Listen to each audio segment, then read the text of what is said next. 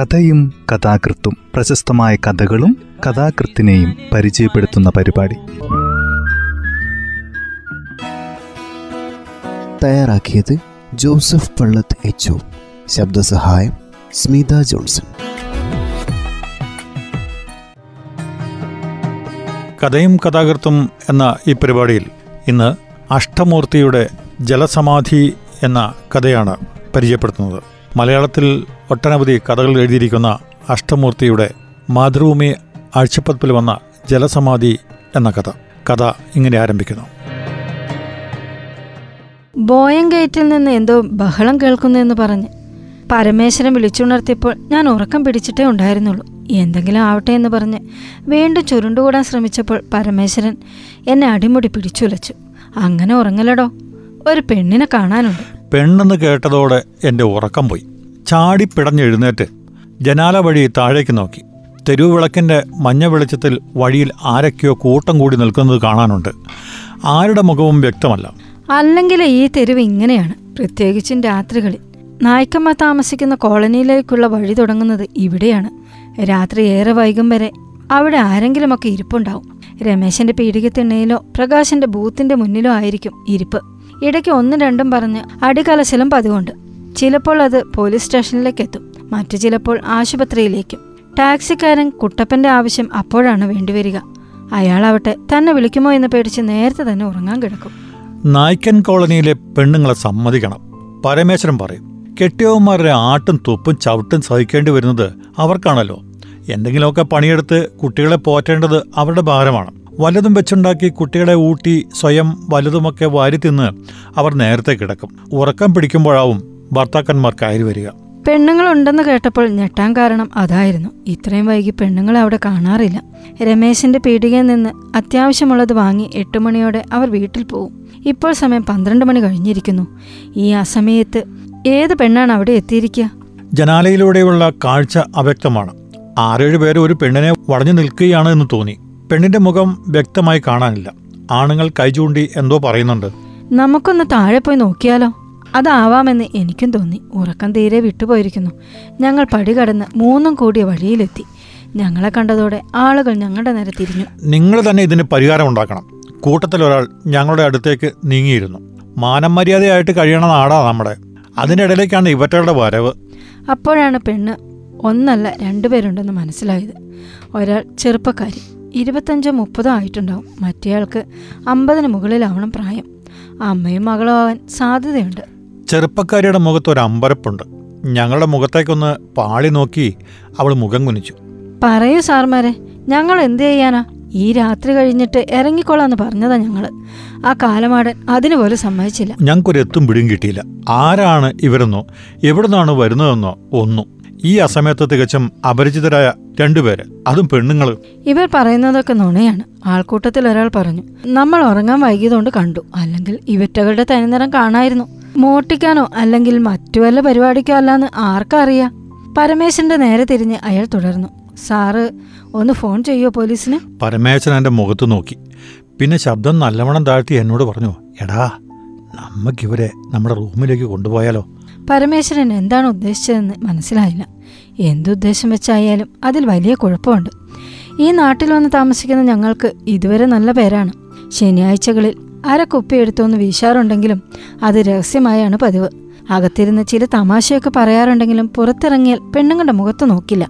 തികച്ചും മാന്യന്മാർ. വിവാഹപ്രായമെത്തിയ രണ്ട് ചെറുപ്പക്കാർ എന്ന നിലയ്ക്ക് നാട്ടുകാരെ ചിലർ അവരുടെ പെൺകുട്ടികളുടെ ഭാവി വരന്മാരായി കാണാൻ പോലും തുടങ്ങിയിട്ടുണ്ട് എന്ന് ഞങ്ങൾക്കറിയാം. ഞങ്ങളും അത്ര മോശക്കാരൊന്നും അല്ലല്ലോ. രണ്ടുപേരും സർക്കാർ സ്കൂളിലെ അധ്യാപകർ തരക്കേടില്ലാത്ത ശമ്പളം. പരമേശ്വരൻ എന്നെക്കാൾ സുമുഖനാണ്. അവനെ നോട്ടമിട്ടിട്ടുള്ള ചില പെൺകുട്ടികൾ പോലും ഉണ്ട്. എന്താ നീ പറയുന്നത്? അവരെ സ്ഥിരമായി കൂടെ താമസിപ്പിക്കാനോ? ആവേശത്തിന്റെ പുറത്ത് അങ്ങനെ ഒരു തീരുമാനം എടുത്താൽ ശരിയാവോ? അല്ല ഇന്നത്തെ രാത്രി താൽക്കാലികമായിട്ട് ഒരു ഷെൽട്ടർ കൊടുക്കാം. നാളെ രാവിലെ ആയാലും എന്തെങ്കിലും വഴിയുണ്ടാവും. ഈ പാതിരായ്ക്ക് ഇവരെ ഇവരുടെ ഇടയിൽ വിട്ടുപോകുന്നത് ശരിയാണോ? പരമേശ്വരൻ പറയുന്നത് കാര്യമുണ്ടെന്ന് എനിക്ക് തോന്നി. ചെറുപ്പക്കാരിക്ക് അല്പം ചന്തമൊക്കെ ഉണ്ടെന്ന് അതിനകം ഞാൻ കണ്ടുപിടിച്ചു കഴിഞ്ഞു. ആളുകൾ പറയുന്നത് ശരിയാവാം. കയ്യിലിരിപ്പ് ശരിയല്ലാത്തത് കൊണ്ടാവും ഭർത്താവ് ഇറക്കി വിട്ടത്. എന്തിനും തയ്യാറായി വന്നവർ തന്നെയാവും ഇവർ. അങ്ങനെയാണെങ്കിൽ ഒരു രാത്രി ഞങ്ങളുടെ റൂമിൽ തങ്ങുന്നത് ഇവർക്കൊരു വിഷയമാവില്ല. എന്താ സാറുമാർ ആലോചിച്ചുകൊണ്ട് നിൽക്കണേ? നിങ്ങൾക്ക് വയ്യെങ്കിലേ അത് പറയേ. ആ മൊബൈലിൽ തന്നാലേ ഞാൻ വിളിച്ചോളാം പോലീസിനെ. ഞാൻ മൊബൈൽ എടുത്തിരുന്നില്ല. പരമേശ്വരൻ കൈകൊണ്ട് തലോടി മൊബൈൽ കീശയിൽ തന്നെ ഉണ്ടെന്ന് ഉറപ്പുവരുത്തി മൊബൈൽ ആവശ്യപ്പെട്ട ആൾ പരമേശ്വരന്റെ മുന്നിൽ കൈനീട്ടി നിൽക്കുകയാണ്. അമ്മയും മകളുമാട്ടെ ഞങ്ങൾ എന്താണ് പറയാൻ പോകുന്നതെന്ന ആകാംക്ഷയെ ഞങ്ങളെ തന്നെ നോക്കി നിൽക്കുന്നു. ആ സ്തംഭനത്തിലേക്കാണ് ഒരു മോട്ടോർ സൈക്കിൾ ഇരമ്പി പാഞ്ഞ് വന്ന് ഞങ്ങളെ അടുത്ത് നിന്നത്. സിബി ആയിരുന്നു അത്. അയാളെ കണ്ടതോടെ ആൾക്കൂട്ടത്തിനിടയ്ക്ക് ഒരു പിറുവിറുപ്പുണ്ടായി അവരിൽ ചിലർ പതുക്കെ പിന്നിലേക്ക് നീങ്ങി. സെബി ഇന്നലെ വൈകുന്നേരം കണ്ടതേയുള്ളൂ. അയാളുടെ തണ്ണീർ തണ്ണീർപ്പന്തലിന്റെ ഉദ്ഘാടനമായിരുന്നു. തന്റെ വീടിന്റെ പടിക്കൽ ഓഹല കൊണ്ട് ഒരു ഷെഡുണ്ടാക്കി. അതിൽ മൂന്ന് ബെഞ്ചുകൾ നിരത്തിയിട്ട് മൺകുടങ്ങൾ വെള്ളം നിറച്ച് വെള്ളം ശേഖരിച്ചു വെച്ചാണ് സെബി തണ്ണീർ പന്ത തീർത്തത്. എന്താ ഇവിടെ പ്രശ്നം? കൂടെ നിന്ന് എല്ലാ ആളുകളോടുമായി സെബി ആരാഞ്ഞു. ആരാ നിങ്ങൾ എന്താ ഈ അസമയത്ത് ഇവിടെ? മൊബൈൽ ഫോൺ ആവശ്യപ്പെട്ട ആൾക്ക് അപ്പോൾ ശബ്ദം തിരിച്ചു കിട്ടി. ഈ രണ്ട് പെണ്ണുങ്ങൾ അക്കരെ നിന്ന് വന്നതാ. കയ്യിലിരിപ്പ് മോശമായതുകൊണ്ട് വീട്ടിൽ നിന്ന് ഇറക്കി വിട്ടതാ. ഓഹോഹോ നിങ്ങൾ പറയേ എന്താ ഉണ്ടായത്? ചെറുപ്പക്കാർ പെട്ടെന്ന് ഉറക്കെ കരയാൻ തുടങ്ങി. അമ്മ അവളെ സമാധാനിപ്പിക്കാൻ ശ്രമിച്ചുവെങ്കിലും കാര്യമുണ്ടായില്ല. പിന്നെ രണ്ടുപേരും കെട്ടിപ്പിടിച്ച് കരയാൻ തുടങ്ങി. നീ വണ്ടി എടുക്ക്. ആ ഇവരെ എന്റെ വീട്ടിലേക്ക് കൂടെ ഒന്നാക്ക് ഞാൻ ബൈക്കിൽ വരാം. കൂട്ടം കൂടി നിന്ന ആളുകൾക്ക് നാവിറങ്ങിയ പോലെയായി. രാമു വന്ന് വണ്ടിയിൽ കയറി. രണ്ട് പെണ്ണുങ്ങളും ഇരുന്നപ്പോൾ രാമു വണ്ടി വിട്ടു. പിന്നാലെ സെബി ബൈക്ക് ഓടിച്ചു മറിഞ്ഞു. എന്തൊക്കെയാണ് സംഭവിച്ചതെന്ന് പിടികിട്ടാതെ ആളുകൾ കുറച്ചു നേരം പരസ്പരം നോക്കിയിരുന്നു. പിന്നെ ഓരോരുത്തരായി പിരിഞ്ഞുപോയി. എടാ നമുക്കൊന്നും തോന്നാത്ത ധൈര്യം എങ്ങനെയാ ചെക്കനുണ്ടായി? അതിനെക്കുറിച്ച് അധികം പറയാതിരിക്കുന്നതാണ് നല്ലതെന്ന് എനിക്ക് തോന്നി. അത് സെബിയാണ്. ഈ നാട്ടിലെത്തിയത് മുതൽ അവനെ ശ്രദ്ധിക്കുന്നതാണ്. ജോലിക്ക് ചേർന്ന ദിവസം തന്നെ പ്രിൻസിപ്പൽ പറഞ്ഞു എന്തെങ്കിലും ആവശ്യങ്ങളുണ്ടെങ്കിൽ ഇവിടെ സെബി എന്ന ചെറുപ്പക്കാരനുണ്ട്. അയാളെ പോയി കണ്ടാൽ മതി. വീടോ വേറെ എന്തെങ്കിലും ആവശ്യമുണ്ടെങ്കിൽ എന്തായാലും അയാൾ ശരിയാക്കി തരും. എവിടെയാണ് ഉണ്ടാകുക എന്ന് കൃത്യമായി പറഞ്ഞു തന്നു. വീട്ടിലുള്ള നേരം കുറവാണ്.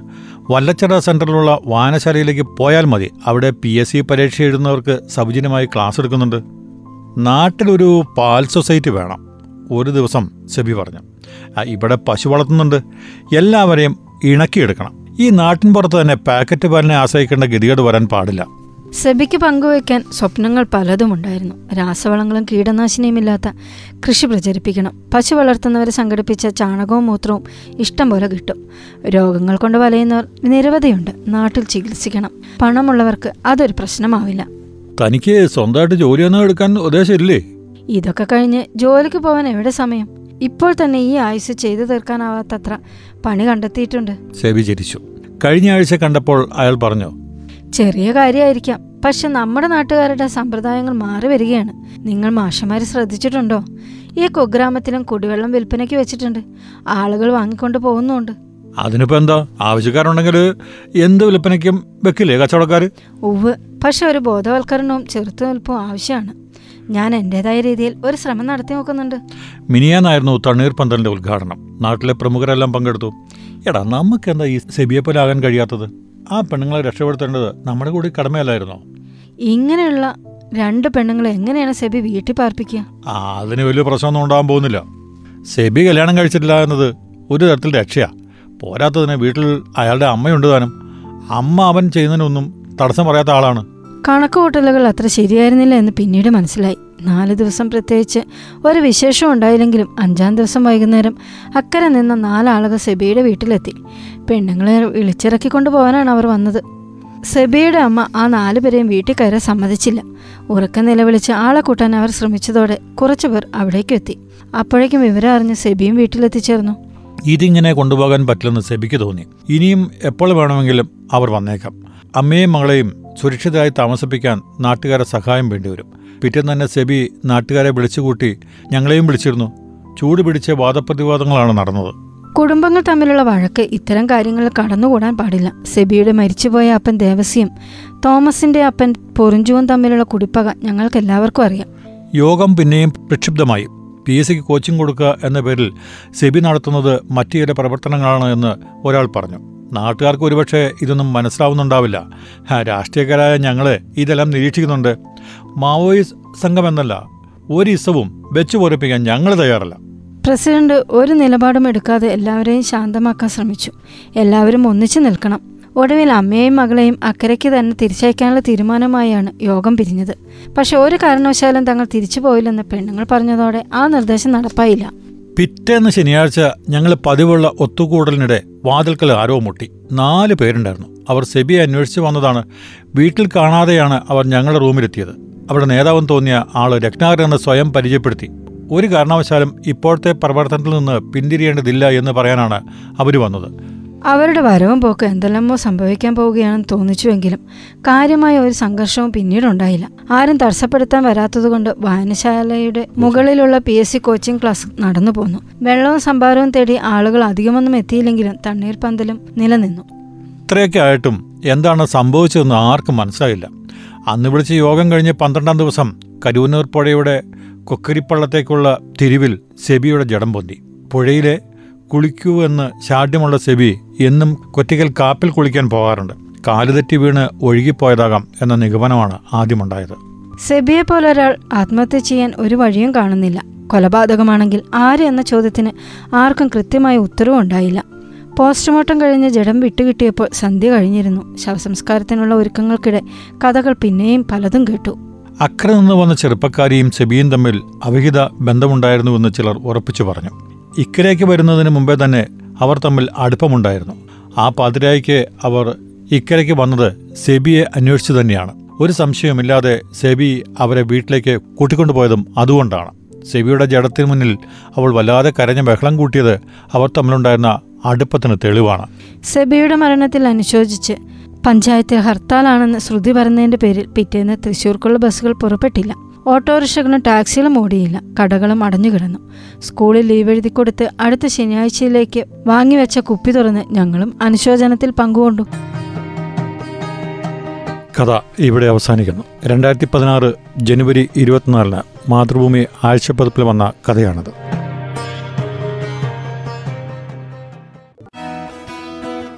തയ്യാറാക്കിയത് ജോസഫ് പള്ളത്ത് എച്ച് ശബ്ദസഹായം സ്മിത ജോൺസൺ.